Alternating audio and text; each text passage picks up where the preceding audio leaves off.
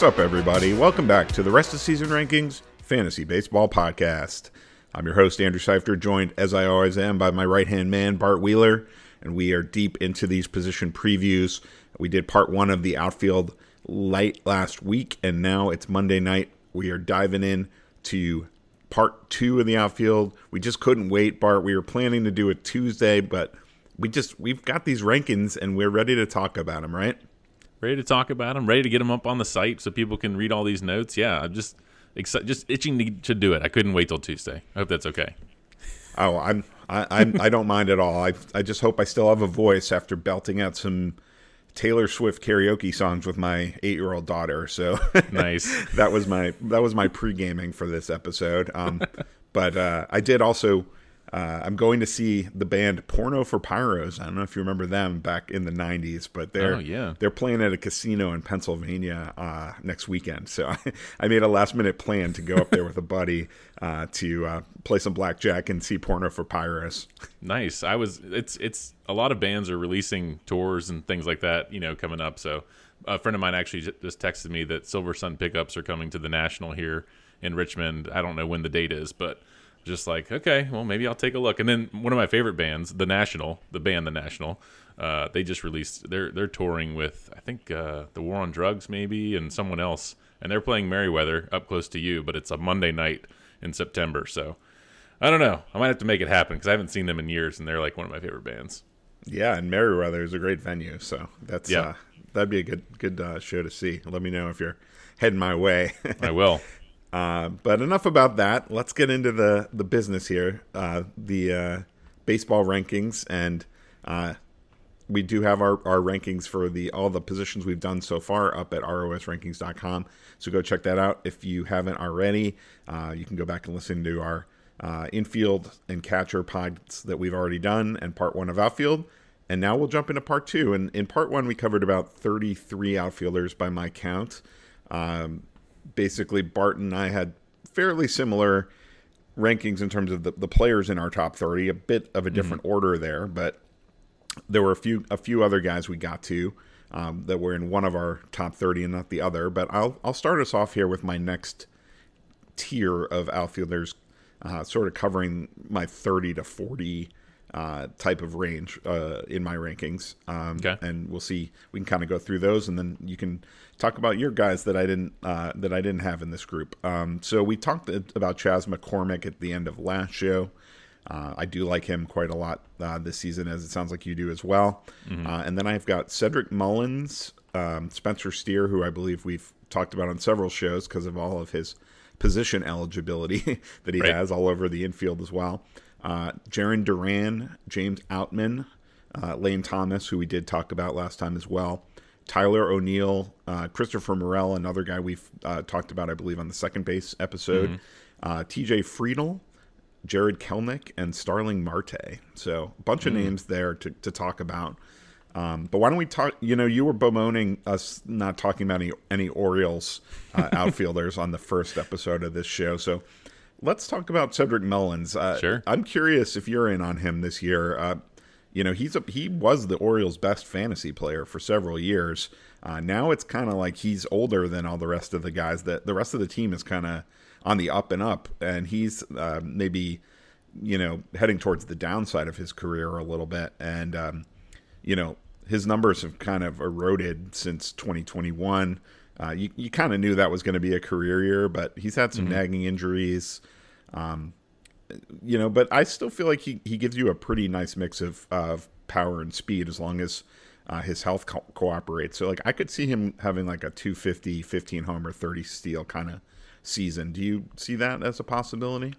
I see it as a possibility. Um, all those things you're, you're saying are true. Like last year, you know, he had the nagging injury, like you said, uh, groin injury. I think was was part of it, but he still had a, a solid season. Batting average was pretty low.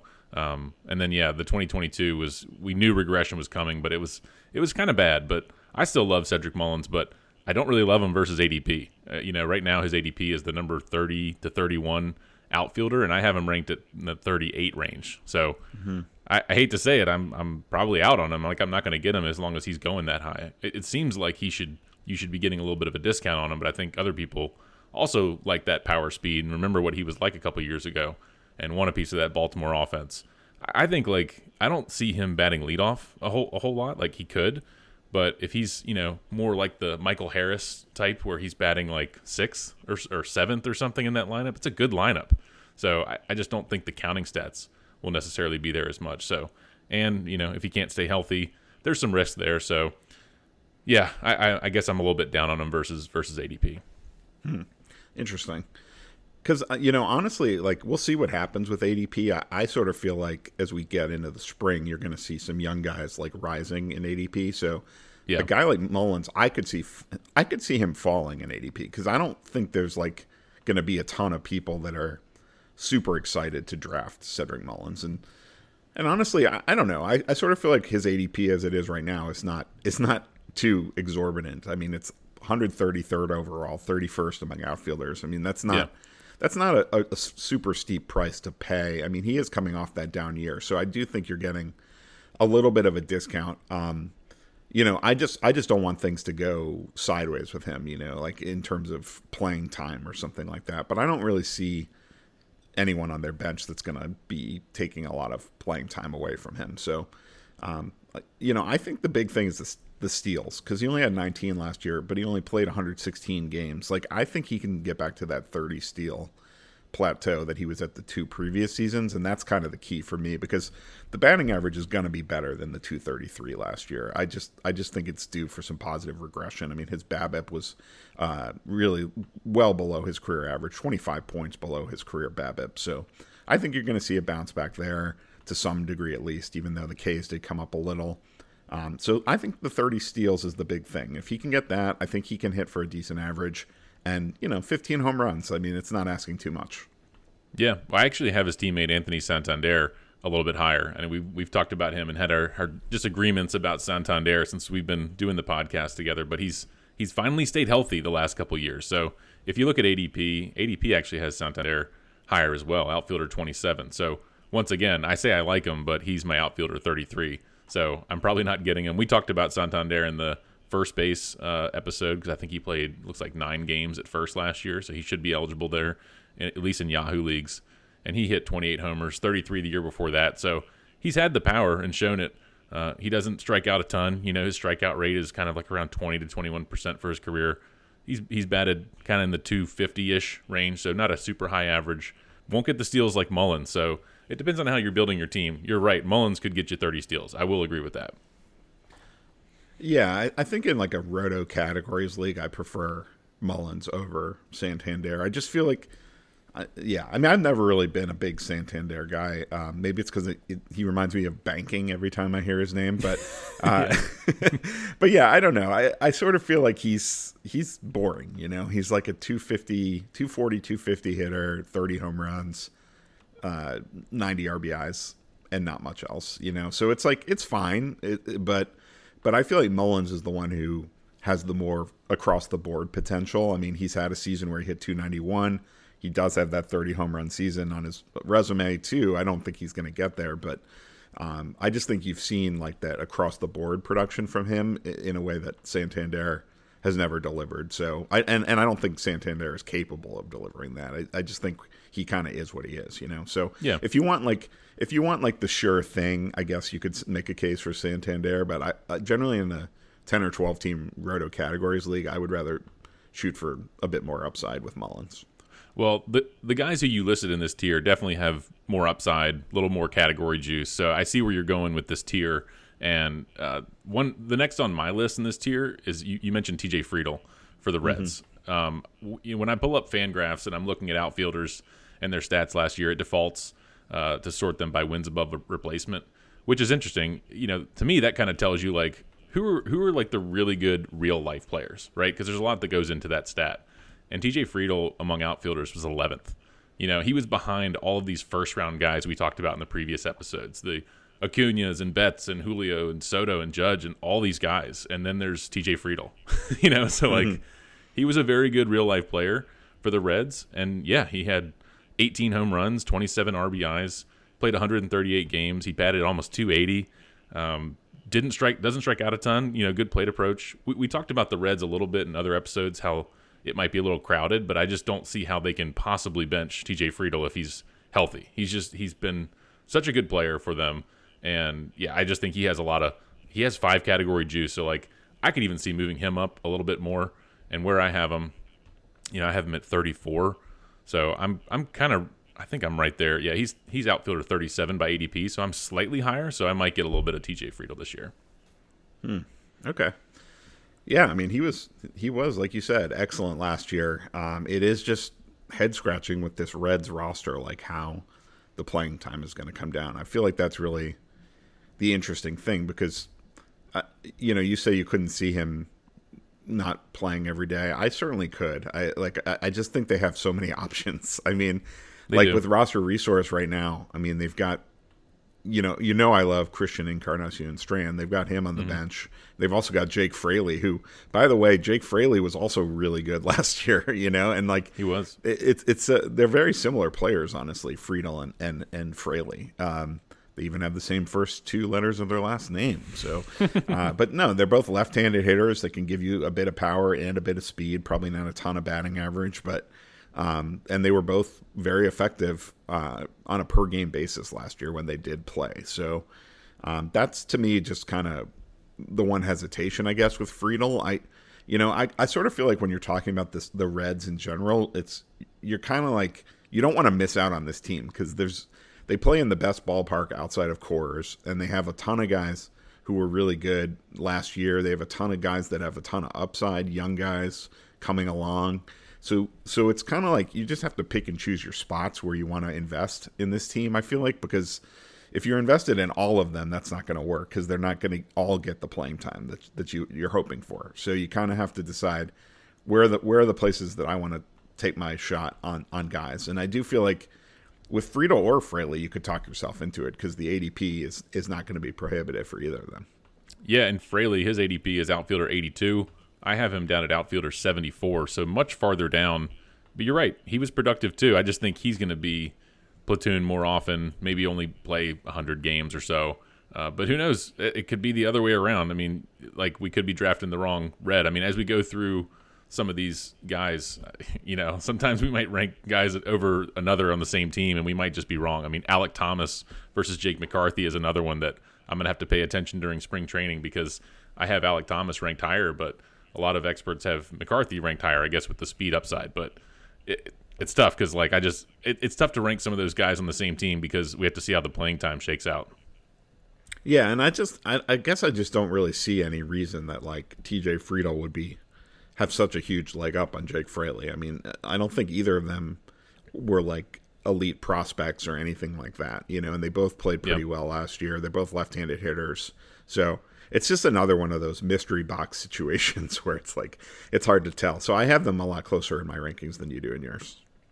Yeah. Well, uh, another name that stuck out to me of the guys you listed was uh, Jarren Duran for your uh, Boston Red Sox. Like, I have him at 43.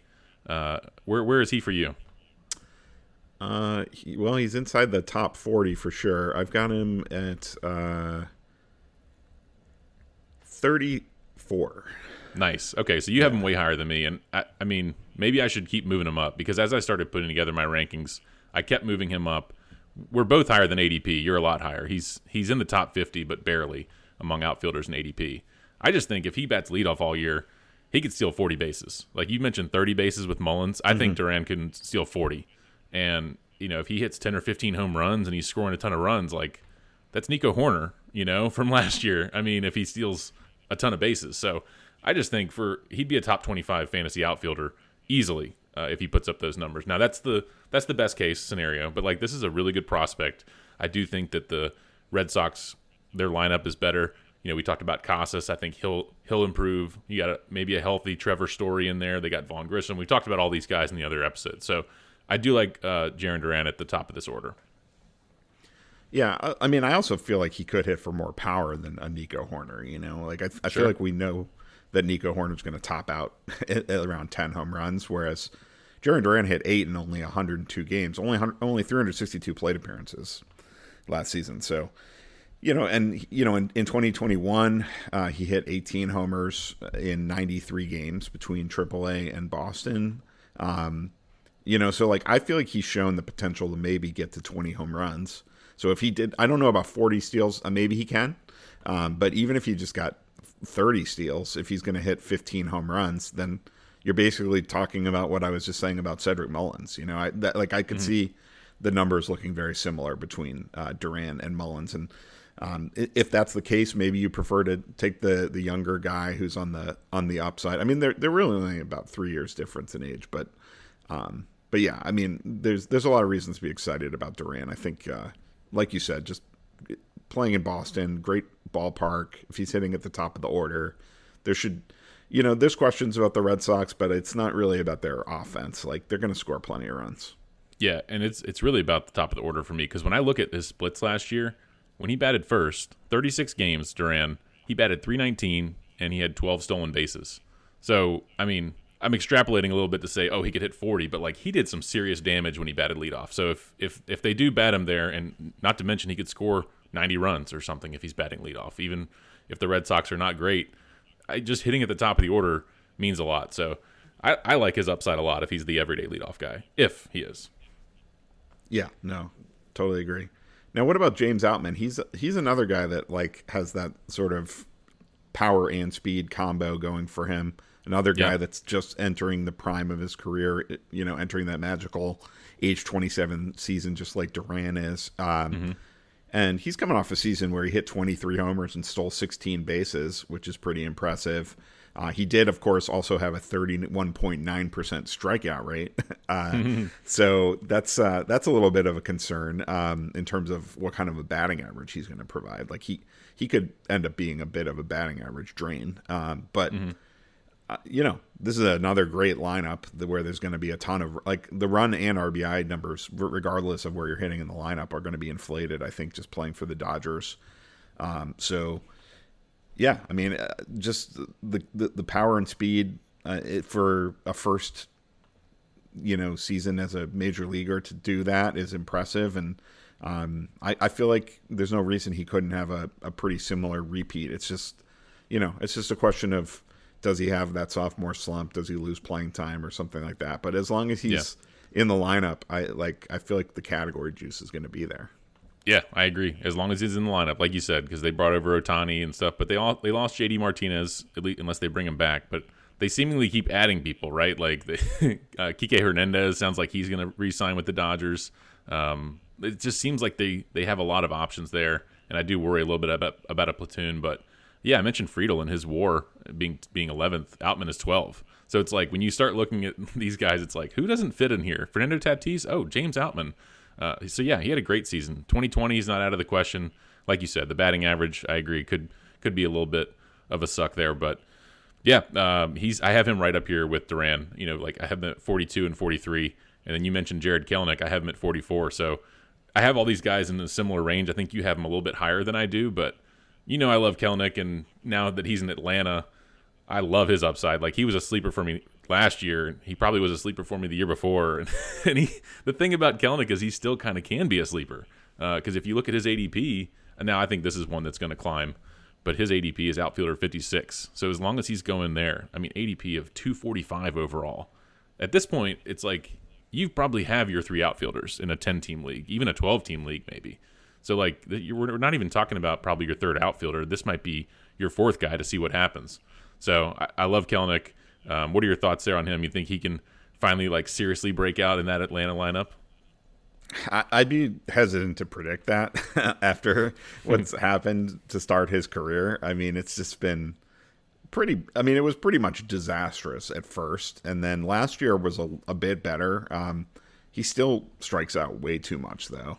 Um, like I put him in this category because I feel like he has huge upside. I don't feel nearly as confident that he's gonna be a um, guy you can reliably start week in and week out the same way I do about Duran and Outman. Like I think mm-hmm. those guys, it's I feel safer with them, but I I think you can certainly make the case that Kelenic has more upside than them, uh, just based on the prospect pedigree, just based on the fact he's three years younger than they are. We you know we we haven't seen the breakout for him, but um, but it could come. And uh, you know, like I said, last year 253, 11 homers, 13 steals.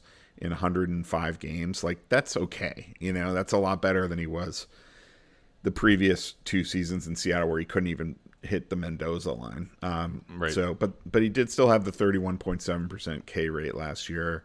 Uh, I, I, think the biggest argument in his favor is just like going to Atlanta. He's not going to have to be the face of the franchise. You know, like sure. in Seattle there was just a lot of pressure. Even with Julio Rodriguez coming up too, I, I think that actually might have even increased the pressure on Kelenic because it was just like you got to match up to this guy. You know what I mean? And um, yeah in Atlanta, he's just another. He, I mean, he's like an almost an afterthought compared to all the stars they have on their team. So small, small market, um, winning team, winning culture, a, a, team that has a history of getting a lot uh, of a lot of uh, good performances out of younger players. Um, so that I think the change of scenery is is the reason that I would kind of be a little bullish in, in buying the, the potential upside, but I, I still am cognizant of the fact that he could fall flat on his face again. Yeah, I mean, the upside is that I don't want to miss out on the potential after like kind of buying into him year after year, and now that his ADP is so low, it's like I I will reach a, a round or two just to get Kelenic to see what happens because you know he doesn't have like some terrible righty lefty splits like some of these other guys we're talking about. Like I'd love to see Outman you know have a little bit more power against lefties like. Kelenic hits righties and lefties. You know, it was really bad a couple years ago. Last year, it was improved. You know, so like he could play every day for that team, which would be awesome. so he's the kind of guy I like to. To yeah. They do. They've they've said as much. So it's like he's the kind of guy I want to draft and see. I don't want to miss out, and then he has an amazing April. You know, like I'd rather yeah. draft him and then drop him if he if he does fall on his face. Right, and again, like our rankings are largely tiered, or you know, um, concerned with 10 and 12 team mixed leagues like most people play in where the replacement value on the waiver wire is always pretty solid. So like mm-hmm. if you draft Jarred Kelenic and he stinks in the in April and starts becoming a part-time player or even a bench player, you just drop him and you pick up the next TJ Friedl, you know. So sure. like in that sense, I, I, like him more in those formats. If you play in the deeper leagues or the AL uh, or NL, well, you don't want to draft him in an AL only. And if in an NL only league or a really you know 15 plus team league or just really deep rosters, then yeah, maybe he's a little less valuable there because there is still a lot of volatility with the profile. So there's a couple guys you mentioned uh, who I don't have in this tier. You know, I have more like in the 50s. So we're going to start differing a lot on some of these guys. That's just how it happens. This is like just pick, pick your flavor. But you know, Starling Marte, I was out on him last year, and I just think like, you know, in 2021 he led the majors in steals, and then he had 18 in 2022. He did have 24 in 86 games last year, so like that's that's good if you if you figure like oh if he stays on the field, but he's just he's had he's been on the IL a lot, so he's 35 now. I just have a hard time betting on Starling Marte to play more than like 120 games based on his track record. If you look at, he's just had a hard time staying healthy, but he does offer some stolen bases even in his old age, kind of like a Juan Pierre or something who was still getting it in his old age. But I don't know. I think you didn't mention Esteury Ruiz, who like I think I'd rather take him over Starling Marte. I'd rather take the young guy who I think is going to steal more bases, even though he's going to hurt me in some other areas. Yeah, I'm pretty much not taking Esteury Ruiz. I, I just I don't even know if he's going to play. Honestly, like I, I have heard that he might not even be in us in their starting lineup um, come opening day. So for the uh, A's, pretty good brief.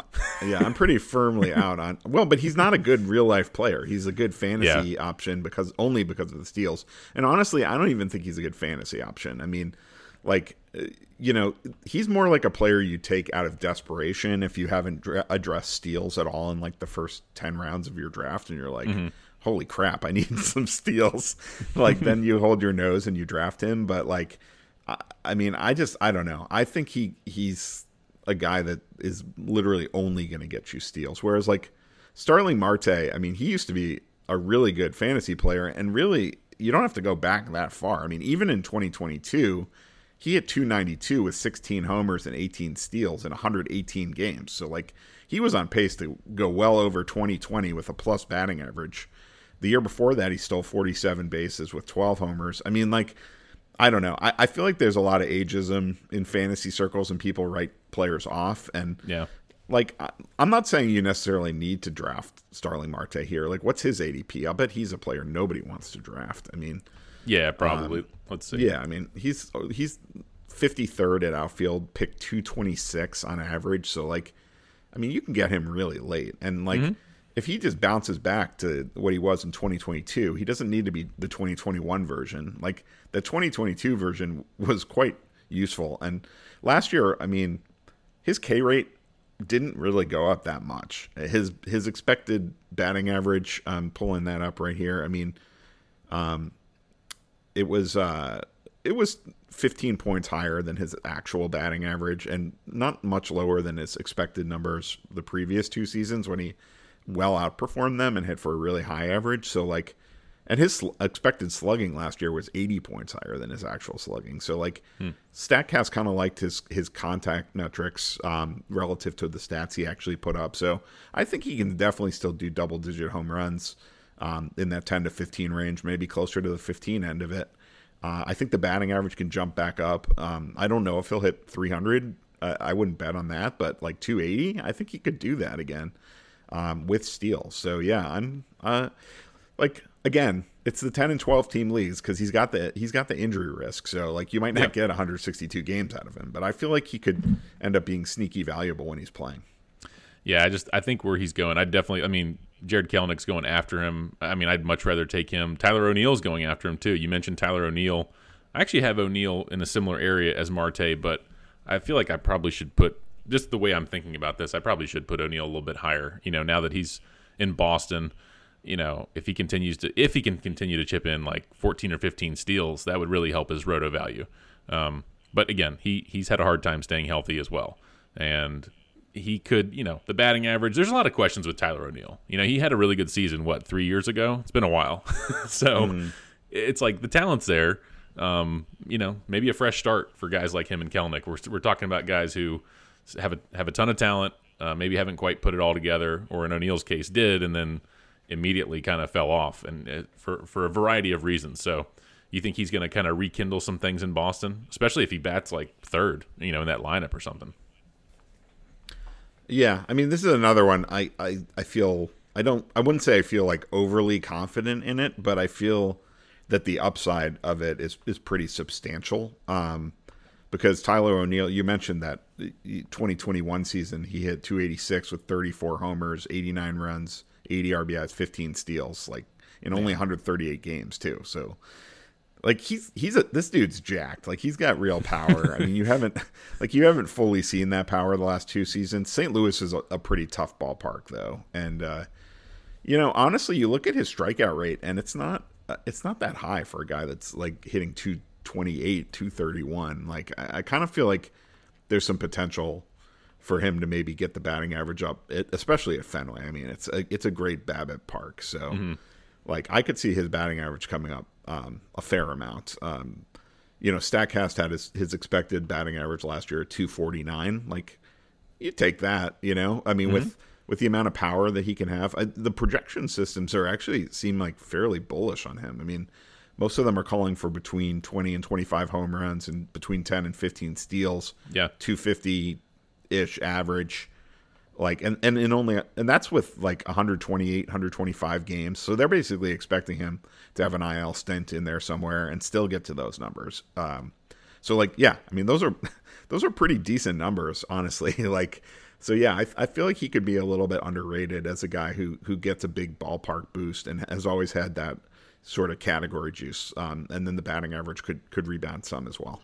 Yeah and i mentioned like batting third but i'm looking at roster resource. They've got Duran leading off, Devers in the two hole, Casas third, Trevor Story fourth, Yoshida fifth, mm-hmm. and O'Neill sixth. So some things could move around there for sure. Like, will Trevor Story be healthy? Who knows? Will he bat fourth?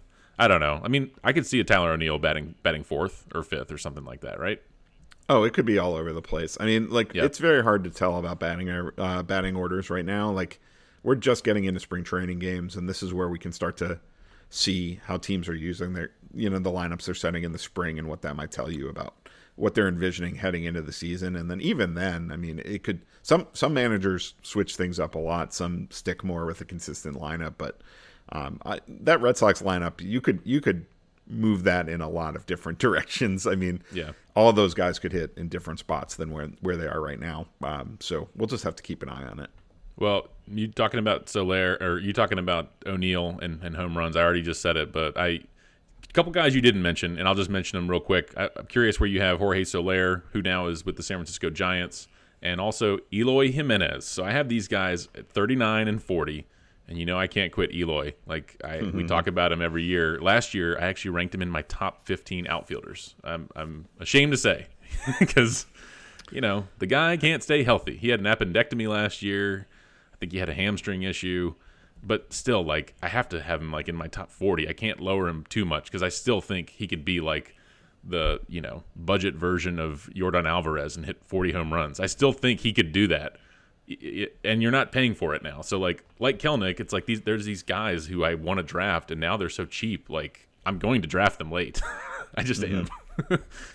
Yeah, no, I'm I'm pretty much with you there. I've got Eloy in my next tier, so he's at 44 for me, so not too much further down and I have Soler right behind him at 45. So okay, um, I do like both of those guys. Um, you know, Soler is a, pretty much just a power only guy, and he went to a, a, ballpark that's not very good for power, but he's got man, he's got like mammoth power that will play anywhere. So I think so. I still think he's going to hit plenty of home runs. Like, um, it's just I just don't really see what else you're going to get from him. You know, which limits his upside. I think he's um, you know, he had 250 last year, but like the, the three years before that, it was 207, 223, mm-hmm. 228. So like the 250 is probably the high end of what you can get batting average wise from him.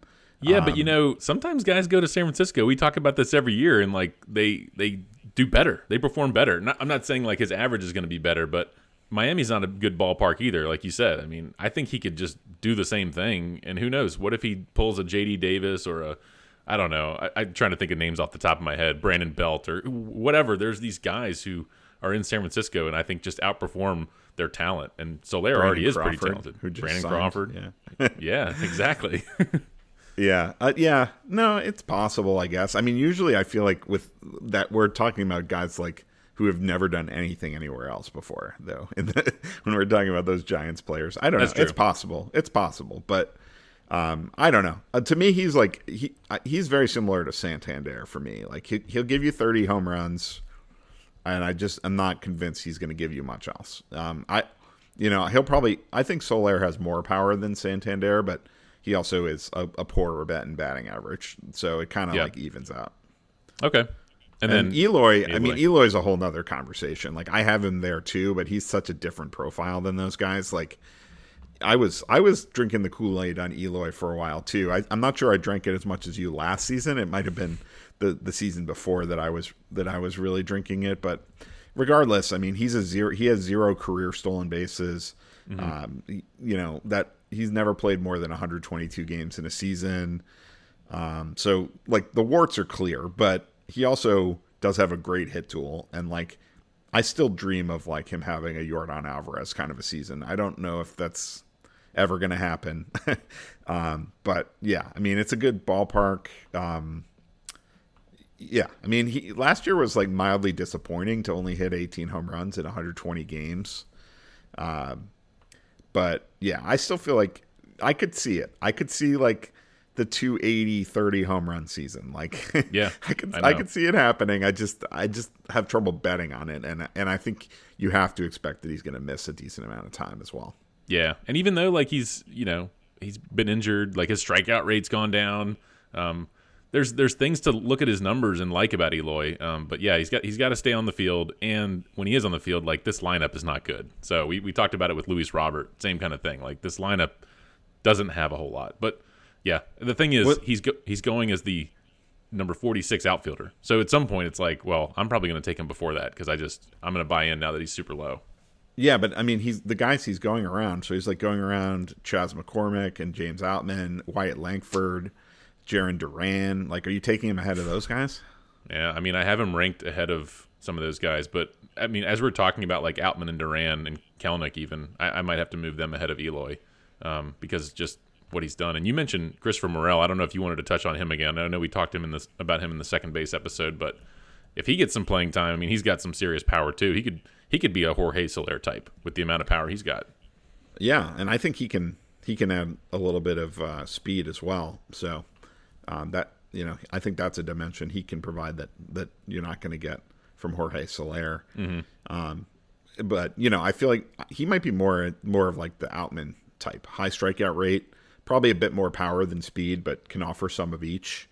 Um, not necessarily going to hit for a great average, but uh, kind of streaky players, you know. And uh, the Cubs have a pretty decent offense too, so like the run production numbers might be all right with Morel too. Um, it's just a you know it's just really a question. I mean, he makes really hard contact, so like that helps offset the strikeout rate to some extent, but guys that are striking out over 30% of the time are never going to hit for a high average, even if they hit the ball incredibly hard. I mean, like, you know, the, the, the Joey Gallos of the world, like, mm-hmm. the, you know, they, they hit the ball real hard, but they also strike out all the time. So, um, but yeah, I'm just, I'm curious about Morel because I don't feel like the book's fully written on him. I mean, he's only uh, just going to be entering his 20, age 25 season. So, like, he showed some really exciting tools last year, and now you wonder if he takes a step forward.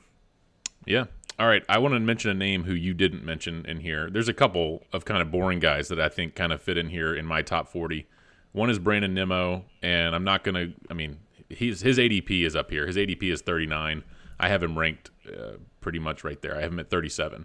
And this is someone who, like, was a quiet top 12 fantasy outfielder in 2022, and a lot of that's because he scored 102 runs. You know, a lot of it was due to that. But then last year, he added some power. You know, he hit a bunch of home runs, and it was like, okay. So I don't know, man. Like he, he's a good he's a good real life player too, and maybe he's a better real life player than fantasy. But having the power last year, like his ADP is outside of the top 150 players. So he's one of those guys where if I don't have a third outfielder, I feel better about taking Nimmo maybe as my third outfielder over some of these guys we're talking about, and then maybe I take one of these other guys as my fourth outfielder. So I don't know. I feel I feel safer. I feel better about drafting a Brandon Nimmo uh, as long as his ADP isn't too high. And right now, it's outside of the top 150. So if you're in like a 12 team league, he might be your third outfielder. I'm guessing you don't like him because like you're way further down than ADP. yeah, no, I'm uh, I like I'm actually probably have him ranked higher than like I ever have before, and it's still at outfielder 69. So, man, uh, yeah, I mean, I, I, he's just not a player that I, like. If you play in a points league, I would I would treat him much differently. I'd be much more excited to draft Brandon Nimmo. If you play in a a NL only league, if you play in a 15 team league, if you play in an OBP categories league, all of these varieties are things where I would I would move Nimmo up in my rankings. But if you play in a standard five by five roto categories format, like he just doesn't he just doesn't do it for me. I mean, like like last season, I mean, he was let's see, he was like uh, just around 30th outfielder. So like that's probably like where he'll be, but like you won't but like I just don't like you can find players like that, you know, like you can find Steven Kwan type players or something. Like I'm yeah. going to aim higher and then like you know, it's just like it, it, it, like when I do my rankings on Fantasy Pros, like I will rank him a lot higher than 69th at outfielder because like yeah. he's he's gonna play a lot of games, he's gonna score runs. I, I don't know about the 24 home runs. That kind of that kind of came out of nowhere. I mean, he did have 16 the year before, but right. it's like I, I would bet against him getting back to 20. Um, batting average is always fine, but not like anything special. He doesn't run, he doesn't drive in runs, you know. So, like, he's like a to me, he's kind of like a one and a half category. You could probably call him a two category player because I'll say like he gets a half for for batting average, and then like maybe a, a, quarter for home runs and a quarter for RBIs, but he's mostly a runs guy. Like that's pretty much what he's. That's like the one one category where he'll probably rank uh, as an elite option. Other than that, he's he's like kind of the definition of an accumulator. Like yeah, he'll he'll get there based on games played, but like I don't know. I just I would rather have two guys that, who have who are injury risks or playing time risks, and maybe they each only play half a season, but you combine them and you get much better numbers overall. That's fair. I think yeah, it, I think it comes down a little bit if, if you believe in the 20 home runs or not, right? Which it sounds like you probably don't because he's had a lot of seasons where he didn't even hit 10 home runs, but. I'm going to give him a point for batting average. I mean, he's a 270 career hitter, and if you look at his last four seasons, you know, 274, 274, 292, 280 I mean, that's a pretty good recent track record where I think you got to give him a point. I'd give him more than a half point for batting average. I mean, he's not he's not sniffing 300. I mean, he had that one 292 in 92 games, but Yeah, I mean, I, at 275 maybe. I mean, the Yeah. projection systems have him more at like 265, two, 265 to 270 range. So I don't Yeah. know. Well, we can move on from him. He is a boring guy who who fits. For me, like I said, I'd feel a little bit better about drafting him as my third outfielder, and then I'd probably immediately take one of these other guys who we just talked about. Um, and and so with our rankings, like you said, you, you're going to rank them. You're going to rank these other guys higher, and then when you try to do the the expert accuracy rankings, you might rank Nimmo higher because of where he'll likely finish. I get it. Yeah, exactly. Accumulation. I mean, like if if you're an active manager, like you don't need to draft Brandon Nimmo. Like if if you're Yeah. going to be cycling through the waiver wire, like keep trying to find gold. You know, don't settle for bronze. Well, what do you think about Masataka Yoshida? Because I have him as my outfielder 41, and I feel like maybe he's similar. Like he was a career 326 hitter in Japan, but that that translated to 289 uh, last year. XBA 269. Um, now it was his first season. You know, 15 home runs, eight stolen bases is is solid, but it's not like anything crazy. Uh, so. Will he improve? You know, we've seen Ha-Seong Kim and certain guys come over and improve second, third year, whether they're coming from Japan or Korea. You know, these guys come over. It's hard to sort of predict how it's going to translate, you know, pun intended. But I don't know. Yoshida, I think he's again a solid guy who I would I would take Seiya Suzuki over him. If we're talking about guys coming over from Asia, I like Suzuki's uh, like I like his profile a lot more. I think he can do uh, better in the power department, like we saw. We talked about him in the first outfielder episode, but what are your thoughts on Yoshida? Well, I actually have Yoshida one spot ahead of Suzuki. I have them back to back. Um, Oh, But uh, yeah, I mean, the thing is, yeah, I don't really compare him to Nimmo at all because we we know what Nimmo is basically. I mean, I guess the power thing is a question, but but Yoshida, like he had 289 in his first season in the big leagues, and the projection systems all have him basically repeating that or even doing a little bit better. I mean, they have him all hitting in the 290, 295 range for the most part. So like he he's a legitimate bat. Like I'll give him a point for batting average. Okay, all right. um, and then like I think his power is probably going to be about the same as Nimmo's, um, but it could be better because I mean, like you said before the 24 homers last year, like 15 or 16 was about as good as it ever got for Nimmo. Whereas like Yep. Yoshida again did that in his first season in, in the major leagues, and then the steals, like eight steals, like that's not nothing, you know, mm-hmm. like that's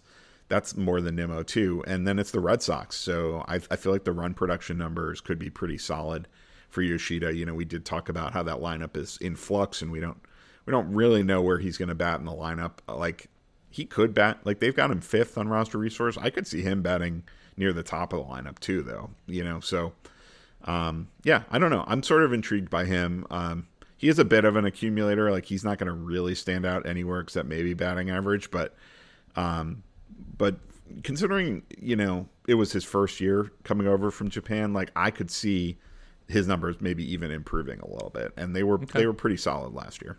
Well, uh, sticking on the Boston theme, I just want to mention JD Martinez. I know he was a Dodger last year, but I'm just sitting here thinking, like, why don't your guys just go ahead and bring back JD Martinez? Because he's still floating around as a free agent. He was awesome. I love that. yeah, right. Like, I mean, maybe they don't. Maybe they feel like they don't need him. I don't know. Maybe he doesn't fit in that lineup. They already feel like they have it settled or whatnot. But like, I, I think I think it could make a lot of sense just to come back at his what age 36 season. Still a great hitter. Uh, I don't really know where to rank JD Martinez since we don't really know where he's going to land. I think a big part of his value was being a Dodger. We talked about Teoscar Hernandez, how we kind of like him since he's a Dodger. So I have JD Martinez as my number 50 outfielder, but that could go up and down depending on kind of where he lands. Where, where are you on JD Martinez? Yeah, I've got him at 43. He's Okay. he's the highest ranked player I have that we haven't discussed yet um, in, in the outfield, other than Henry Davis, which is a whole nother discussion. Oh, I have him one spot ahead of, of Martinez, but uh, but yeah, I mean, it like if once Martinez signs somewhere, I'll probably move him up into that tier with. Um, well, I don't know where I'll move him exactly. I mean, like I could see even moving him all the way up into the tier with like Marcell Ozuna and Castellanos and Bryan Reynolds and Teoscar Hernandez. Like I kind of feel like that's where he belongs. Honestly, I just the fact that he doesn't have a landing spot yet, you want to make sure he lands somewhere where he's going to get regular playing time. Yep. Um, but like, I don't know. Like, yes, the playing for the Dodgers was nice, but that was far from the only reason he was great last year. I mean, he hit 271, he hit 33 home runs in only 113 games. So the RBI total, yeah, 103 RBIs in 113 games is absurd. Yep. And there are some places he's going to go where that's not going to be on up a possible outcome. But the batting average and power, I mean, it's basically like if Eloy Jimenez breaks out, like he'll basically just do what JD Martinez did last season. And it wasn't even the best season that JD Martinez has had in his career. You know, he's a great hitter. So, so yeah, I'm I'm very like bullish. I feel like JD Martinez is the player whose ADP probably will rise a ton once he signs somewhere. So if you're doing an early draft, he could be a steal. Yeah, let's just hope he does because I I do have the worry in the back of my mind. Like if I was doing a draft today, I'd have a hard time selecting him because there's also that thought of like, well, he is older and maybe he's just holding out for just the right spot, and who's to say he won't just like sort of wait a month or two? Like he we don't really see that happen as much in baseball, but I feel like it could happen with someone who's as old as JD Martinez. Maybe he just wants to be in that right spot where he knows he's going to DH every day. Maybe play for a contender where he can try to win a ring. Who knows? Yeah, or he's just waiting for some money. He could be. I mean, th- this has been a very slow-moving uh, free agent market this season. So, Yeah, like, you know, we didn't talk about it at the top, but Cody Bellinger just finally signed. Um, right, right. You know, so like the chip, the, the dominoes are starting to fall. I, I feel like there's going to be a place for JD Martinez. Somebody, there's plenty of teams. You look at their lineup, and there's some ugly names in those lineups, and some of those teams are even contenders. You know, so like there's a lot of teams that I think he would make sense for, and uh, I expect him to land land somewhere, and then I'll probably end up moving him up even more than where I have him now. Well, you, do you want to talk about Henry Davis? Because we haven't talked about him since the catcher episode, which feels like a lifetime ago now. It was probably like a month ago. And I snuck him in on you when we were talking about catchers because, you know, at the time it sounded like, well, they're going to put him back behind the plate. And I have MJ Melendez and Henry Davis at 61 and 62 in my outfielder rankings. But realistically, you're not going to play them at outfield. Like, as long as Henry Davis does catch, you're going to sneak both of these guys into your catcher position. And yeah, I mean, well, I know you're higher on Davis than Melendez, but what's your, Well, what your thoughts on Melendez Davis? even going to have catcher eligibility? I think in Yahoo he already does. I don't think so. Oh man, we'll have to pull it up now. we, I, I'm almost certain we talked about Melendez in the catcher episode. Oh, did we? I think so. I mean, I kind of. Oh, you're right. Guys, He does. You're right. He does. Yeah, I He mean, does. I kind of see both of these guys as like a cheat code, right? Because if they are just playing outfielder, or I mean, even in the case of Henry Davis, like if he catches, that's fine, but he's going to play a lot of outfield, and Melendez is going to play mostly outfield. So you could get like 140, 50 games from these guys and, and throw them in at the catcher position, not outfield. Yeah, I, I should probably move Melendez up a little bit just based on the catch eligibility, I suppose. Um, but Yeah. like, I'll move him up near Brandon Nimmo. How's that? Yeah, that works. uh, but yeah, I mean, I, I- you know, Henry Davis, like realistically, like it, I shouldn't, I shouldn't expect him to be better than MJ Melendez. Um, but it's just like I, I think it's just the fact that I know what MJ Melendez kind of is now. I've lost, I've lost my enthusiasm for him. like he had, he had such huge numbers um, that one year in the minors, and it, it's it's now been what three years in the majors where it hasn't really translated. So Yeah. like I, I'm, you know, I feel like he's he's settling in as like an accumulator type guy, like an Andrew Vaughn type of a, a guy, you know. Whereas Oh, like woof. I know, I'm sorry, but like you know, you look at Henry Davis and he could be anything. He could even be MJ Melendez. uh, but yeah, I mean, I don't know. Like it, he didn't do very well last season when he got called up, but I remember like really wanting him when he got called up and somebody else beat beat me to him. And I was very bitter that I missed out by like one FAAB dollar on getting Henry Davis. It didn't end up mattering, but I, you know, in the minors, like he was pretty darn good. I mean, he hit for a very high average. Um, he had 12 homers and 10 steals in 55 minor league games last season. So, like, that's some really interesting category juice, especially for a catcher eligible player. Um, so yeah, I I don't know. Like he might not even play this season. Like he could be in the minors. like that could easily happen.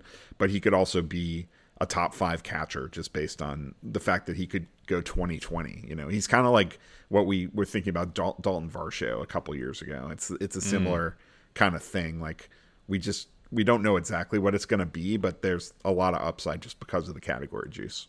Well, I was actually thinking about Dalton Varsho as you're talking about him, and I thought that would be a nice little transition because I actually have Dalton Varsho as my number 46 outfielder, and I liked him a lot better when he had catcher eligibility, like you're saying. I mean, it really is kind of a cheat code. But yeah, I don't think you should dismiss Varsho completely. And you know, we we've talked about how you and I like to listen to Sleeper in the Bust every now and then. That that podcast really good. And uh, Justin Mason, it wasn't on that. I think he was on the Fantasy Pros podcast where I heard they were doing some bold predictions, and he had Var- Varsho, and he was just loving him some Dalton Varsho. And while I don't love him as much as his bold prediction loved him, I still think he could hit like 20 home runs and he could steal 20 bases and his 256 BABIP last season was a career low, so that could regress positively. And there's like his launch angle intrigues me, you know, like for hitting for power. There's a lot of things when I look at Dalton Varsho's numbers um, that I just I like, and I don't know. It's when you get down here, outfielder 46 to 56 range. It's sort of pick your guy, and I think he does have a little bit of power and speed. Um, and so when you find a guy who could be a 2020 guy this deep, I think it's it's worth it's worth taking a step. So where do you have Varsho? I've got him down at 58. Um, I could Okay. maybe I could maybe move him up a little bit. Um, there's just so many outfielders, really. I mean, There are. Um, I, like, yeah, I, I could definitely like.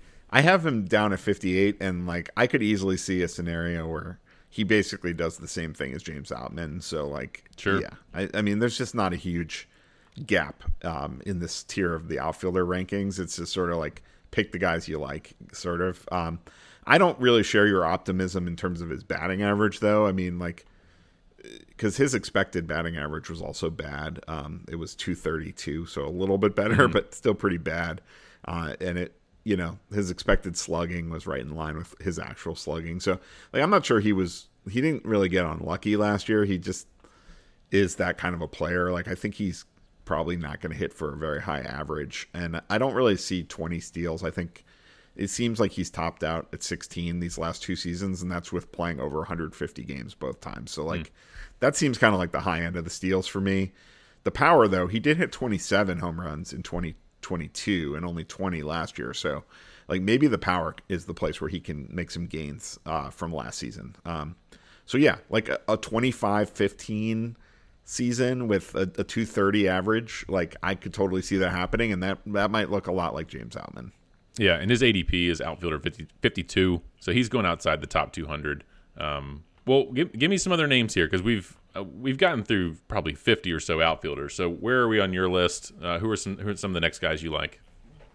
Uh, well, like is a strong word, but I in this next group I have Ian Happ, who is a guy I I've never really liked. Um, so like you know, but but I feel like you know I feel like he kind of has to be mentioned at, at this point, like Yeah, because he is another one of these like very consistent sort of accumulator types, you know, who's Yeah. like gonna gonna be ranked. He's probably gonna finish higher than where I have him ranked, but um, I've got him um, at at outfielder 49, and then I've got Kris Bryant, who I just can't quit at outfielder 50. We talked about him maybe a bit on the first base pod.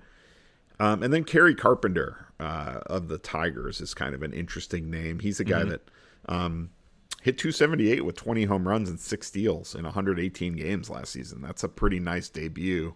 yep, You know, I think he's probably due for some batting average regression, but like I think those counting stats could certainly be repli- uh, replicable. So if you take that over a full season, like you could be looking at 25 homers, 10 steals, and even if he only hits 250, um, that still has some value. yeah. Carpenter, he was a top top 50 outfielder last year, so I, he's at 49 for me. I had a hard time not putting him in my top 50 since, like you said, he only played 118 games. He did struggle down the stretch a bit and versus lefties overall, but like yeah, he's got power. Uh, you know, I like the Tigers this year. I think they're improving. So yeah, I, I like Carpenter. Uh, Happ, I have at 51, so same kind of thing. He's like the Ryan McMahon of the outfield, right? Like you know what you're getting. Yeah, You're and I feel like yeah, I mean, I feel like Carpenter, a realistic expectation for him is to like have very similar numbers to Happ. Yeah, and that'd be and that would be fine. Like we're talking about guys who you can certainly roster in a five outfielder league. Um, these might be guys who you play in a utility spot, but you've you've filled out your team and, and you're drafting some of these guys. So I actually have like a couple guys like I have Lourdes Gurriel Jr. among these guys because I think you know he had hit over 275 in each of his five seasons before it dipped a little bit last year, but the projections all like his average to come up and you know, he bats in the heart of that order for the Diamondbacks. Now, maybe that could change. We talked about how that could change for different guys, but I put him in here, and I also put Lars Nootbaar in in this. area. He's outfielder 48 for me. I like Nootbaar a lot coming into last year. I thought the power would be there a little bit more. It wasn't, but the average was, and I just think like he could be another guy who could kind of settle in as like the number three batter in a lineup for the Cardinals. So some of this is like lineup based in spring training. Like if Nootbaar looks like he's going to be locked into like that three hole, uh, I would like that a lot uh, for the Cardinals. And yeah, I think there's still some power there. He's young enough that I still kind of believe that. Yeah, he's a tough player for me to figure out because I, I know there's a lot of people in the fantasy community that um, that believe in, in Lars Nootbaar. Um, I just I look at his what he's actually done so far, and I'm just not that impressed. Um, right. So like I, I feel like he's a, he's one of those players where you need to build you need to build in some projected skills growth to make him appealing. Otherwise, mm-hmm. like if he just does what he did last year, I'm not really interested. Um, uh, you know, I guess he can be an accumulator. Um, Cardinals might be better than they were last year. Um, but yeah, I, he's fine. He's fine. Um, I mean, he had he had 14 home runs, 11 stolen bases in 117 games, and he yeah. batted 261. Which I mean, his average was a lot higher than I thought it would be, and the projections like his average to be lower than that this year. To be fair, but like he has a little bit of category juice to where if he if he is an everyday guy, I guess that's the question. Will he be an everyday guy? Because the projections kind of look at him like, no, he's going to play 120 games. so he's still 26 years old. Maybe he does take a step. He could. I just have trouble expecting like more than 250, 20 homers, 10 steals as like a close yeah. to best case scenario. So, all right. Um, yeah. I mean, where do you have Kris Bryant though? Because like, I, I mean, I still feel like he could be like a good. I mean, like he used to be such a good player, and it, he just hasn't had the health. um, go you know, and uh, like that's just part of the bargain when you draft him, I guess. But yeah. with his pure hitting ability and Coors Field, like I could see. I could see him being a player that like is a must start player for like long stretches of the season, and then maybe there's other parts where he's on the IL or, or whatever, or slumping, whatever the mm-hmm. case may be. But I feel like you could ride hot streaks with with Kris Bryant because like you know the kind of production we're hoping for from Eloy Jimenez. I feel like Kris Bryant is also a guy that could potentially give you that kind of production. Yeah, I have him at outfielder seventy eight, so I am quite a bit mm-hmm. lower. Uh, I assume we probably talked about him a little bit in the first base episode because he is first base eligible too. Um, Too long yeah. ago, can't remember. I know, but he is he is first and outfield. But no, I it's like uh, he, yeah, I'll take him in the last round of a draft, I guess, which is where you can probably get him. But no, he's he's down there for me, seventy eight. Okay, fair enough. So you prefer Gurriel? I mean, uh, yeah, yeah. I mean, like I understand Gurriel is probably a safer bet to give you production. I mean, he, I agree. Like his batting average should jump back up, and um, he actually like has some sneaky decent power. I mean, he's gotten to 20 home runs in each in two of the last three seasons. Like he had a major power outage in 2022, so that's a little bit mystifying, I guess. mm-hmm. uh, but yeah, I mean, he's like a guy that can can give you 280, give you 20 home runs maybe and five steals. Like that's that's not bad. I feel like he's a guy I might actually need to move up a little bit because I have him in like a tier of boring guys with Brandon Nimmo, but maybe he maybe he should be a little higher. Yeah, and I mean, there's there's some more boring guys who I have sort of in the 50s here. I can give you a few. Like you already mentioned, Steven Kwan. I have him at 52. Like at some point, I'm going to take the Steven Kwans of the world, but it depends on what kind of team I'm building, right? And he's definitely better in points leagues. I think you might have mentioned that. He can help your batting average. Uh, he has a little little bit of stolen base upside, Kwan. So like, but he's not he's not exciting. you know, he's not exciting at all. And uh, yeah, I have Starling Marte, who you already mentioned, kind of down here. Then I have Taylor Ward. Uh, we didn't talk about him. Like he's a couple years removed from having a really breakout season. Like he was a late bloomer, dealt with some mm-hmm. injuries, but now with Ohtani gone, it's like it's the Mike Trout show, and there's there's there's got to be someone else in that lineup. I think Taylor Ward. Does there though? I mean, it's like well, it's like if I'm gonna like Eloy in that terrible White Sox lineup, you know, a few like 20 spots later, I, I have to rank a guy like Taylor Ward. I guess. I'm, I'm guessing you don't have him this high. Where do you have Taylor Ward? Uh, where do I have Taylor Ward? Uh, I don't have him super low. I have him at 66.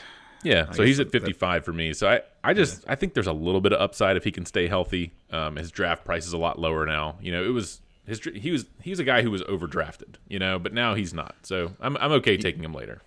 Yeah, he's more like to me. He's kind of like a a good example of how um, we can overrate players based on um, one season where they look pretty good in like a limited amount of time and extrapolate that and think they're going to be mm-hmm. like this breakout player. Like I feel like he was way overhyped last season based on that and I, there's just a lot of players this year that like could fall into that same trap, you know, or you could fall into the same trap of treating them like like people treated Taylor Ward, you know. So it's like there's just a ton of there's just a ton of players out there.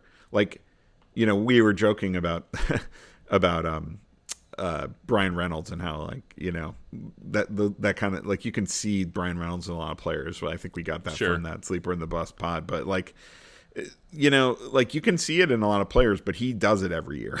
you know what I mean? Whereas like yep. a lot of these other guys, it's like, yeah, you could see them being like that. You could see them doing that, but like they don't have the track record of always doing it. You know, so like that's kind of that's what I feel like you're paying for when you pay for Bryan Reynolds is like the consistency of having done that year after year after year. Mm-hmm. Whereas there's more players that are like Taylor Ward where they can look like that for one season you know, because it's it's easy to look like a 270 hitter with 20 homers and 10 steals for one season, and then that just can completely disappear. There's there's a lot of players like that. Yeah.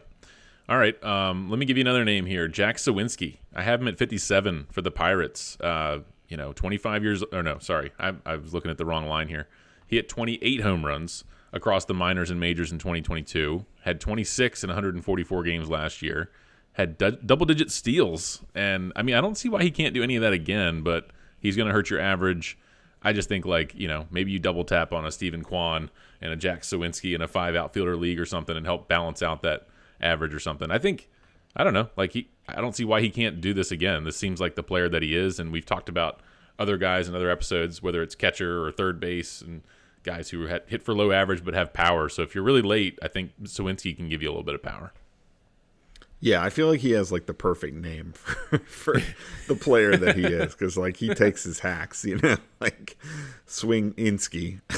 yeah. Um. So yeah, I mean, huge strikeout rate, lots mm-hmm. of lots of power. I mean, he's hit 45 home runs in his first 250 major league games. Um, he's also good. got a 31.6 percent strikeout rate and a 215 batting average. So yeah, yep. I think I agree. I think we just kind of know what he is. I don't expect anything different. Um, except, you know, the one other thing I will point out is that the 13 steals last year, that was a nice little bonus. And I, I feel like that's kind of important for a player like Jack Suwinski because, like, the power isn't insane enough to make up for all his other deficiencies if if he doesn't do something else. And the steals were the, mm-hmm. the, the something else that he did last year. So yep. I'll be interested to see if that if that carries over. I mean, I, I do feel like he's a player that would not have stolen double digit bases without the new rules uh, in place. So like right that that kind of keeps him on the radar for me. I know. Hopefully, it's not a Kyle Schwarber situation where he stole that one year and then just came back to earth. But I don't think Suwinski is like the bowling ball that Kyle Schwarber is. I mean, like he's also maybe, a little bit younger. yeah, he's younger. I think he's got a little. He's a little more fleet of foot. So I think Suwinski can still steal ten bases. Yeah, that's fair. That's fair. All right, let me see what other names I've got here that we haven't talked about. Um, so we t- uh, Whit Merrifield is a name I don't think we should forget about. Um, yeah. You know, we did we talked about him a little on the second base pod, but now he's got a home in Philadelphia. Mm-hmm. Uh, and you know he was still like a pretty productive player last season actually um, so like maybe he's not um, on the level that he was a few years ago um, and you know i that's like he was the kind of player i typically am not buying into when he was like an early round value because i don't you know it's like what we were talking he, he was like Nico Hoerner before Nico Hoerner, you know um, yeah but like he did it year after year after year, so it became a, a, lot more bankable. Like I, if Nico Hoerner does it again this season, then like I'll, I'll start treating him like Whit Merrifield. But like, I, Whit Merrifield could be Nico Hoerner this year too. I mean, like he had 272 last year. He stole 26 bases, 11 home runs, um, in only 145 games. So if he got to 160, you might be looking at 30 steals. You might be looking at close to 15 home runs, you know, um, maybe not quite there, but like, uh, you know, low double digit home runs, 30 steals. I think he can do it. I really do. Um, playing all over the diamond, I think he's going to get a lot of position eligibility, so that's going to be nice, and still hits for a high average. Um, and Philly is certainly not a bad landing spot in terms of surrounding cast and ballpark. So uh, I feel like he's kind of a sneaky option. I think he's he's sneaky. I have him much lower. Like he's like outfielder 90 for me, even after landing in Philly. But it's it's really about the playing time because you said if he can get you know 160 games or something. I mean that would be great, but like it'll be in the outfield. You know, Brandon Marsh is injured, so I think he certainly. I think Whit Merrifield certainly will get a lot of playing time early. But I think if Marsh comes back, you know, Rojas in the outfield, I, I don't know that there's going to be an everyday spot for Merrifield come May. So and he's not playing second base with Bryson Stott there. I don't think. You know, he seems Stott seems more like an everyday player. So I worry a little bit about the playing time. So I've got I've got Merrifield a bit lower. Okay, I mean, I just think when guys can play all over the diamond, like they don't need they don't need one spot. you know, like their spot can be every spot. You know, so like that's what I see. I mean, everyone needs days off sometimes. You know, so like I think he's going to bounce all around and, and end up playing. I mean, he won't play 160 games. Very few players do, but like. Sure, sure I think he can certainly match last year's 145 games. I, I think he's going to play a lot. I wouldn't overreact to the fact that he's listed as a bench player on, on roster resource or anything like that.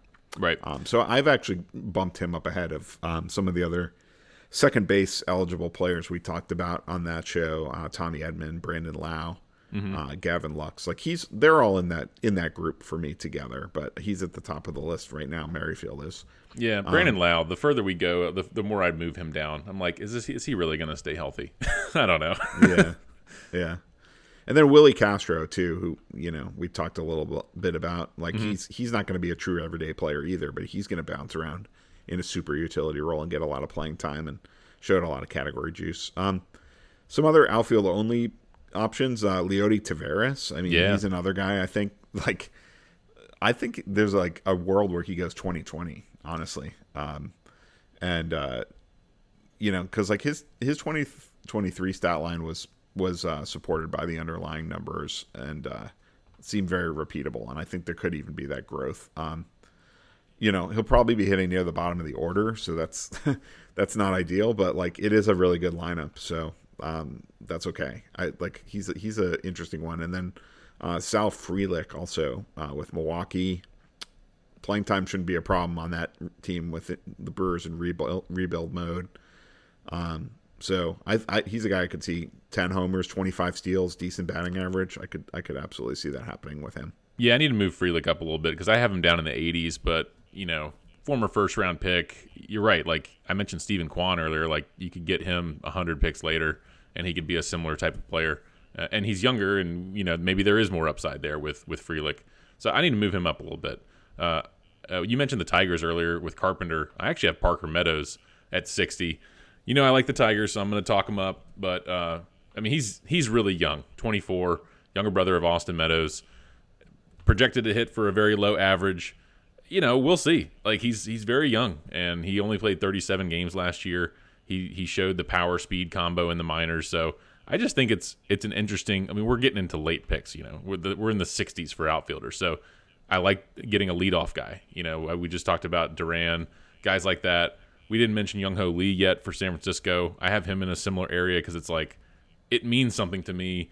Somebody batting leadoff, uh, potentially scoring a lot of runs. So don't dis- don't discount someone who could score 80 or 90 runs uh, batting leadoff uh, potentially. and I think Jung Hoo Lee is someone who could bat leadoff all season, whereas Parker Meadows is more of like a let's see what he can do. He might be batting leadoff on opening day, but by May he might be back in the minor league. So it just depends on what you want to take a shot on there. I think I think Jung Hoo Lee might be a little safer. Yeah, I mean he's another guy that like I think it, you can look at in a five outfielder league or in a in a um, deeper league, points league maybe. Um, I in a ten to twelve team five by five roto, I'm probably not even considering Jung Hoo Lee. I just he's a contact specialist, you know, and we've seen a lot of those players come over from from Asia, mm-hmm. um, like high, you know, high batting average, little bit of power and speed, but um, I just don't. I don't generally when you see those players come over, like you take thirty points off the batting average, you take um, like a lot of them hit for no power uh, once they come over here, and um, the speed is going to be maybe a little bit, but not not a huge amount. So like I just I feel like he's going to be like an empty batting average kind of a guy. Um, mm, yeah. Now again, it, like you don't know with any of these guys when they're coming from overseas like how it's going to translate, but that's just sort of um, the pattern we've seen with guys who who prioritize making contact. Like he's he's not going to strike out a lot, and so that should help with batting average. But I just don't I don't know if you'll get a lot else there. Okay. Well, I mean, yeah, like at this point, you mentioned you know ten and twelve team leagues. Like a lot of these guys are going undrafted, so um, I want to give you a guy who I'm 20 spots higher than ADP, and that's Nelson Velázquez for the Kansas City Royals. When I was looking at Statcast numbers and stuff, barrel rates, exit velocities, I kept seeing Nelson Velázquez up there. Now it's a very small sample size, but like when I see his name right behind Aaron Judge in barrel rate, I um, am taking notice. So like he's 25 years old. We haven't seen a ton of him, like I said, but he had 17 home runs in 53 games last year. I don't know if he'll have a chance to play every day, like yet to be seen. But like you're taking shots on guys at this point. You can drop him if he's like doesn't make the opening day roster or whatever. But I'm just I'm not really looking at his projections. I'm just looking at like some of his underlying numbers and think he could, you know, get some positive BABIP regression and I just love some of the underlying Statcast numbers. So if he's if he's on the opening day roster and I'm trending that way, I'm, I'm going to be drafting him at the end of a lot of my drafts. All right. I must admit I didn't even have him in my ranking, so I'm adding him right now. there you go. Um, I mean, this is outfield for you. There's just like so many options. Like, you know, it's especially when you get this deep, you can have like a lot of different um, viewpoints, I guess, on on which guys to look at. And you know, I feel like when you get deep in a draft, it, it becomes like, what are you looking for? What kind of thing are you looking for? You know, so like, um, you know, I feel like for me, in terms of like the guys that, that bring a little bit of five category potential that we haven't talked about yet, like Amed Rosario. We mm-hmm. talked about him a little bit on the shortstop episode, but now he's in Tampa. Like, he could be interesting. Um, and then like that's you know the boring guys. I mean, um, aside from Kwan and Nimmo and Melendez, I think you've got Luis Ren- Rengifo um, mm-hmm. with the multi-position eligibility. Max Kepler is a guy that like some people still seem to really love. I mean, I, you know, he's coming off his best season since 2019, and he was still only the 40th most valuable outfielder in five by five. So like, you know, I think he's a five outfielder league option only. Mm-hmm. Uh, Alex Verdugo now with the Yankees. I mean, theoretically, like he should get a power boost moving from Fenway to Yankee Stadium with that short porch for left-handed hitters. Um, but I still don't think you can realistically expect more than like 20 home runs at most from him, and he doesn't run much. Right, should have a decent batting average. Like I could see a scenario where he puts up pretty similar numbers to Lourdes Gurriel Jr. Um, yeah, but again, boring tier. Austin Hays, we talked about off air before. I think um, he's still in that lineup, right? As far as we know. yeah, he is. So yeah, I mean, I, I, think this might be his last year in Baltimore. Um, but um, you know, he's he's he hit 22 home runs in 2021, and then he's failed to get more than 16 in either of the last two years. Um, but he did hit 275 last season, so like he's another accumulator type. I think at one point he was leading the AL in average early on. Like he was really ripping the cover off the ball, or maybe he just had like a really good May or something. But I mean, Austin Hays is kind of one of those guys who's a better real life player, uh, you know. But if you want to get a cheap piece of this Oriole lineup, then yeah, I think he's he's still in it, and he's in the prime yeah. of his career. You know, he'll he'll hit a few home runs. Like he'll, I don't know, I don't know if it'll be consistent, but like he's one of those guys you pick up when he's, I guess maybe if he gets hot and he's hitting a few home runs, or they have a good road trip because Camden Yards really is becoming a pitcher's park. So maybe they have a road trip in Colorado or something and pick up Austin Hays. yeah, I mean, I wonder if he could lose playing time. Like he, if anyone, like I don't think Cedric Mullins is losing playing time. I could see a scenario where Austin Hays loses playing time in this lineup, but yeah, we'll see. Well, mentioning Colorado, I'll mention Brenton Doyle. Doyle, I think you mm-hmm. you and I talked about him a little bit at times last year.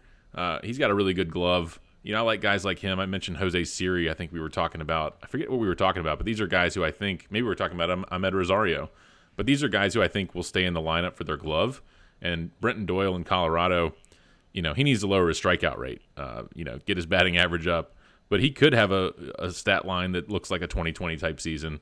But that's best case scenario. But he could end up being a, an accumulator if he's in the in the lineup every day. So I think the stolen bases should be there, and like I said, his glove will keep him in the lineup yet to be seen if the power will be there, but Coors Field certainly helps. Yeah, no, and like I have him in a tier with other guys that I can kind of talk myself into getting a little bit excited about. Like they're mm-hmm. they're not guys you necessarily are going to be drafting, but you you put them on your watch list, and if they get off to a hot start, you got to be ready to hit that add button. You know, because absolutely, like those boring guys, like they're gonna be there, and no one's gonna be rushing out to get them. But like these guys that actually have some category juice and are young I with Doyle and Siri, I have both of them in this tier. I've got Will Benson, the other Reds player. We, mm-hmm. There's so many Reds, um, but he's he also was pretty good um, last season. Um, due for regression to his batting average and his power numbers according to the metrics, but like it's Cincinnati, so maybe that regression doesn't happen. I don't know. Well, what about uh, Jake McCarthy, who I mentioned at the top, trying to decide between him and Alek Thomas? I would imagine you have McCarthy in here because he's got some speed.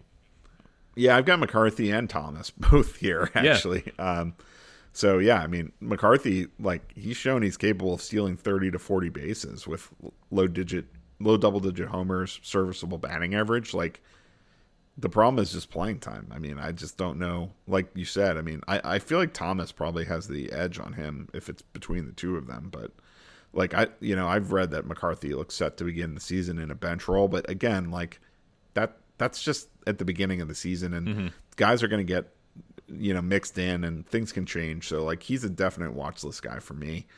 Um, you know Thomas too. I mean, like he was a good prospect, and he's got a nice blend of power and speed and batting average in the minors. It just hasn't really translated to the big leagues yet, but like if he's showing signs of life, like that could be worth an add too. Um, Johan Rojas, I believe you might have yep. mentioned him briefly when we were talking about the Phillies. Like I did. Stole 44 bases between Double A and the majors last year. stole 62 in the minors in 2022. Like those are big stolen base numbers. Um, yeah, I mean he.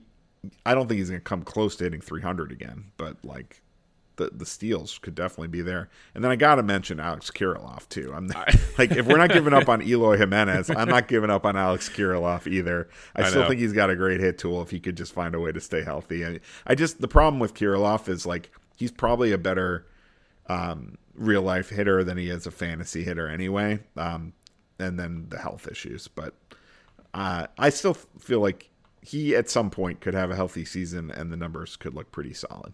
Yeah, I was waiting for you to. I knew Kirilloff had to be in this tier for you, even if it was at the bottom. We can't we can't give up on Kirilloff. Exactly. Um, I think another name I was ready to talk about a little bit more, Pete Crow Armstrong for the Cubs, and you you talked about how they re-signed Bellinger, so that puts a damper on on his outlook, I think, a little bit. But who knows? I mean, maybe he'll be up in a month, and maybe they you know move some other someone else around or trade someone. Just keep an eye on Pete Crow Armstrong because I don't know. I think he could he could make his way onto into the lineup. He was a 2020 first round pick. He's hit for average in the minors. Uh, has enough pop to be interesting. You know, once he does get that shot, so he's an interesting one. And I think Tommy Pham, who's a free agent currently, like I, I have him at outfielder 83. He doesn't have a team, but like he showed a lot of power speed. He was a top 50 outfielder in 2023. So his 256 average.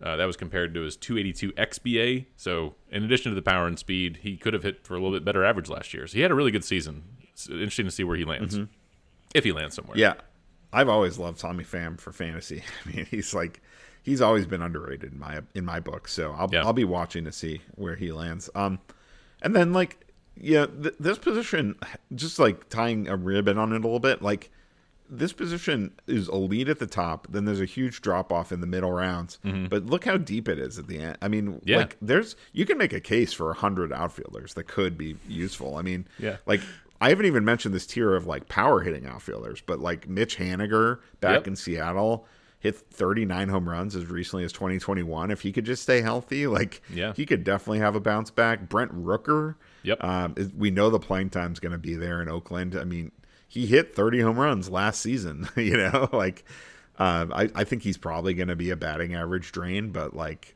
uh, you know, it's still like power is power. Stanton, Giancarlo Stanton. Stanton. I mean, Absolutely. like he he'll probably hit homers at a 30 to 40 homer pace for however many games he plays. It just might not be more than like 50, but yeah. like and then uh, I, one other guy I'm curious what you think about Matt Wallner um, mm-hmm. with the Twins. I mean, that's a he's another guy with a huge strikeout rate, but like legitimate power. Yeah, he hit uh, what 14 home runs in less than half of a season. I feel like the Twins have a lot of these guys and a lot of like left-handed versions of these big boppers. But Wallner looks like he could be one who who sticks. And yeah, I have him at 88. I have those other guys, those veterans, sort of in the 70s. So yeah, we glossed over it, but like I have Brent Rooker 68, Giancarlo Stanton 70, Mitch Haniger 72. Mitch Haniger actually hit a home run today. I think with with Haniger like being back in Seattle where where he belongs, you know, it's like it, it looks right in that uniform.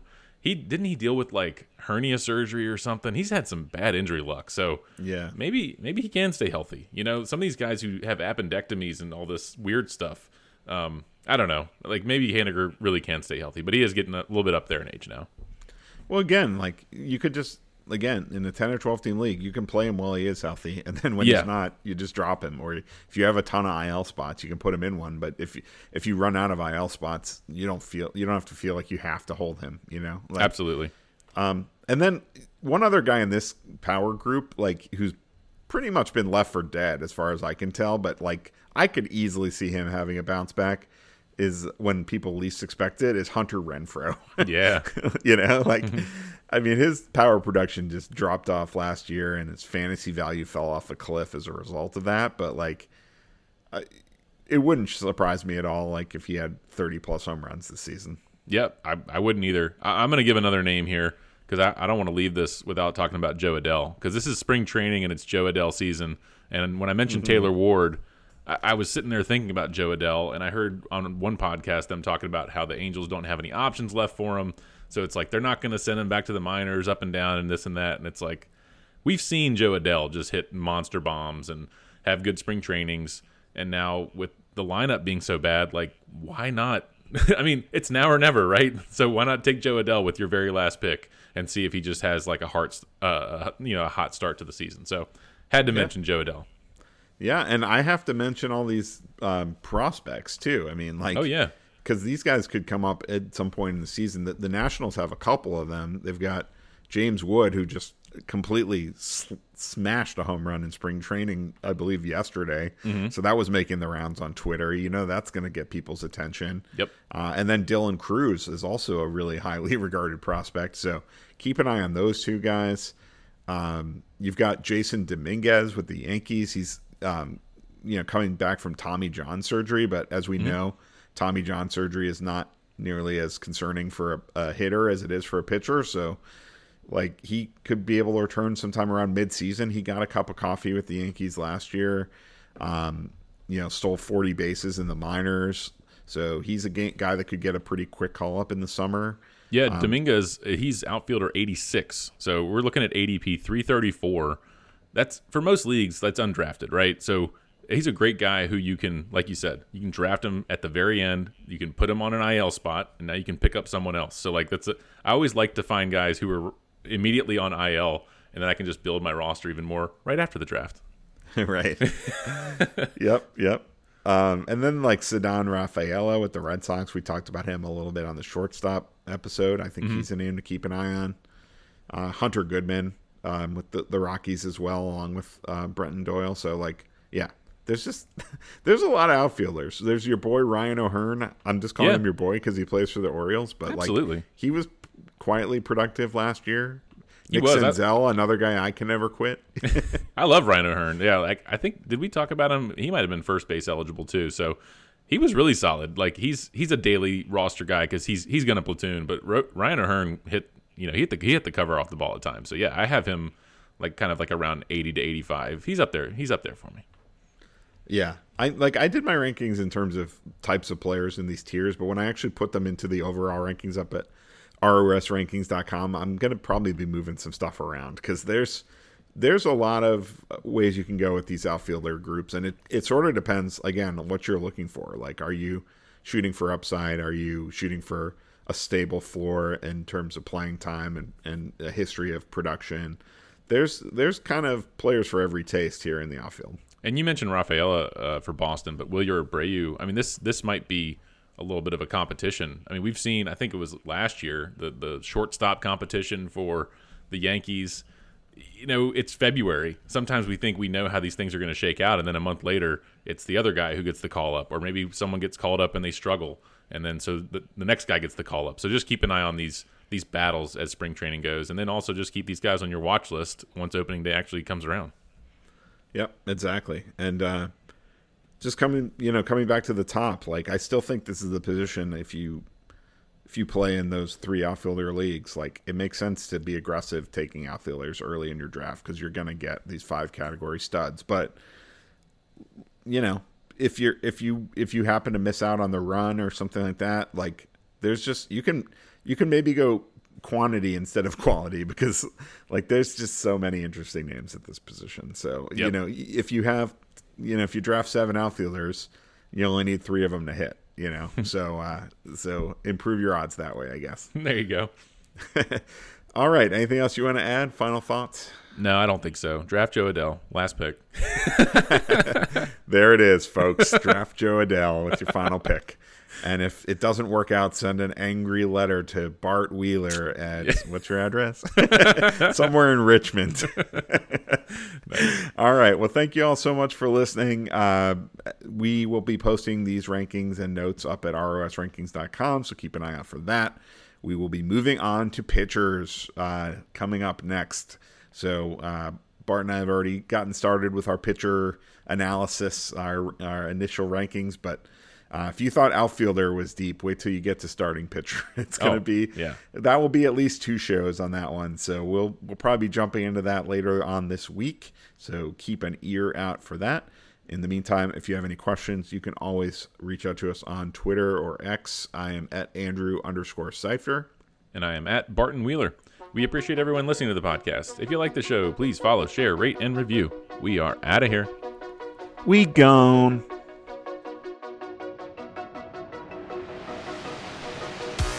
You've been listening to the Rest of Season Rankings podcast. Go to www.rosrankings.com for more.